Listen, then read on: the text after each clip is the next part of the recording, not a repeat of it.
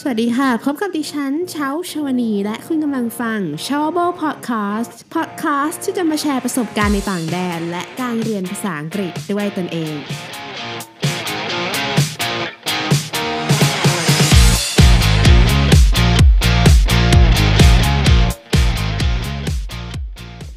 วัสดีท่านผู้ฟังทุกท่านนะคะ ยินดีต้อนรับสู่ s h o w b l e Podcast ค่ะ ใน episode นี้นะคะเชาจะมาแชร์เทคนิคการจำคำศัพท์ภาษาจีนกันค่ะ หรือเราอาจจะใช้เทคนิคนี้กับภาษาอื่น เช่นภาษาญี่ปุ่นก็ได้นะคะสมัยที่เชาไปเรียนภาษาจีนที่เมืองฮาร์บินเนี่ยก็เราก็จะเรียนภาษาจีนกันทุกวันเลยนะคะ แล้วทุกๆวันเนี่ยก็จะมีคำศัพท์ใหม่ประมาณ 10ถึง20คำที่เราจะต้องจำแล้วเชาพบปัญหาว่า เมื่อเราเรียนคำศัพท์ใหม่ๆอะค่ะคำศัพท์เก่าๆ เราลืมค่ะ คือภาษาจีนนะคะคือมันจะเป็นภาษาที่ไม่เหมือนภาษาไทยหรือภาษาอังกฤษ อย่างภาษาไทยเนี่ยเราจะมีพยัญชนะ มีตัวสะกด มีสระแต่ว่าในภาษาจีนนะคะเขาจะเรียกภาษาประเภทนี้ว่า logogram คือตัวอักษรหนึ่งอะค่ะ ก็จะ represent ความหมายนั้นเลย อย่างเช่นคำว่า山 ที่แปลว่าภูเขานะคะ มันก็จะมี character ของมันก็คือ เขียนแบบนี้อ่านว่า山 แปลว่าภูเขาค่ะ จะไม่เหมือนภาษาไทยหรือภาษาอังกฤษตรง ตรงที่ว่าเราจะต้องใช้ความจำล้วนๆในการจำคำศัพท์นะคะ อย่างภาษาอังกฤษเนี่ยมันยังมี alphabet มี vowels ถูกไหมคะมันไม่ต้องจำมากมายขนาดนั้น เพราะฉะนั้นการจำคำศัพท์ภาษาจีนเนี่ยเราจะต้องใช้ความจำอย่างมากเลยค่ะ ถ้าเปรียบเทียบสมองเรากับเครื่องคอมพิวเตอร์นะคะ เราก็อาจจะต้องใช้คอมพิวเตอร์ที่มีฮาร์ดดิสก์ที่มีความจุเยอะๆเลยค่ะ ดังนั้นเชาก็เลยหาเทคนิคที่จะทำให้เชาเนี่ยสามารถจำภาษาจีนได้มากขึ้นนะคะ ถึงแม้ว่าเราจะ input คำศัพท์ใหม่เข้าไปในสมองเราเนี่ย เราก็ยังสามารถจำคำศัพท์เก่าๆที่เราเรียนมาได้อยู่ค่ะ เทคนิคนั้นก็คือการใช้ ring notebook นะคะ ring notebook เนี่ยมันจะเป็นเอ่อมันจะเป็นคล้ายๆสมุด เล็กๆ ประมาณนิ้วก้อยเราอะค่ะ แล้วมันจะมีเป็นพวงกุญแจ แล้วในหน้าหนึ่งเนี่ยเราสามารถเขียนตัวอักษรจีน แล้วด้านหลังเราก็จะเขียนตัวพินอิน หรือคำอ่านของตัวอักษรจีนนะคะ แล้วก็คำแปลค่ะ แล้วเมื่อมีศัพท์ใหม่เข้ามาเรื่อยๆอะค่ะเชาก็จะทำการบันทึกลงใน Ring Notebook เนี่ยไปเรื่อยๆนะคะ ข้อดีของการจดใน Ring Notebook เนี่ยคือด้วยความที่มันขนาดเล็กอะค่ะ เราสามารถพกพาไปได้ทุกที่เลยนะคะ เวลาเราออกไปข้างนอกเราก็สามารถพก Ring Note ของเราไปท่องศัพท์ข้างนอกได้ แล้วเวลาเราต้องการคัดตัวอักษรจีนนะคะ คือ เรียนจีนยังไงก็ต้องคัดนะคะ คือเขาจะมีสมุดคัดจีนที่มันจะเป็นตารางตาราง ท่านผู้ฟังน่าจะเคยเห็น เวลาคัดเนี่ยเชาก็จะ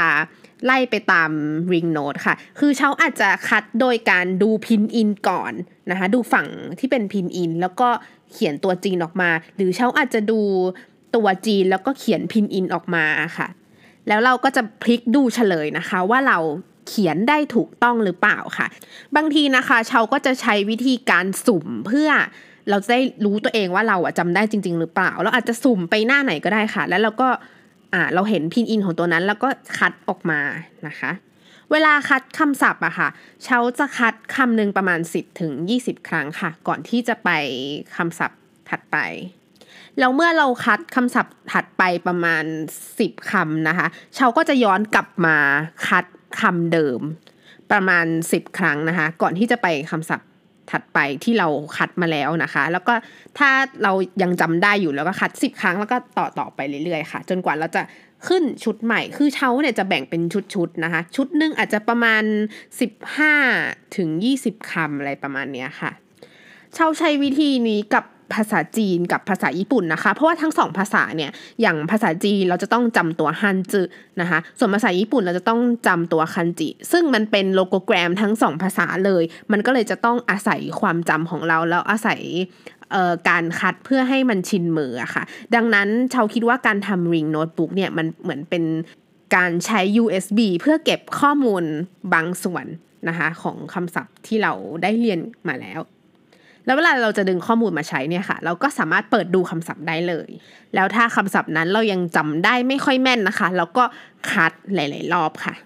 ข้อดีอย่างหนึ่งของการเรียนภาษาจีนนะคะ คือตัวภาษาจีนที่เขาใช้ในจีนแผ่นดินใหญ่ที่ไม่ใช่ที่ไต้หวันนะคะ เขาใช้เป็นตัวจีนตัวย่อค่ะ ซึ่งลำดับขีดเนี่ยมันจะน้อยกว่าจีนตัวเต็มนะคะ แล้วคันจิ ตัวคันจิในภาษาญี่ปุ่นนะคะเขาจะใช้เป็นจีนตัวเต็ม ซึ่งลำดับขีดจะเยอะมาก เราต้องใช้เราต้องจำเยอะมาก คือสมองเราอะจะต้องจำลำดับขีด แล้วเราต้องจำด้วยว่าเราต้องขีดจากซ้ายไปขวาบนลงล่างอะไรแบบนี้ค่ะ มันจะมีกฎการคัดของมันอยู่นะคะ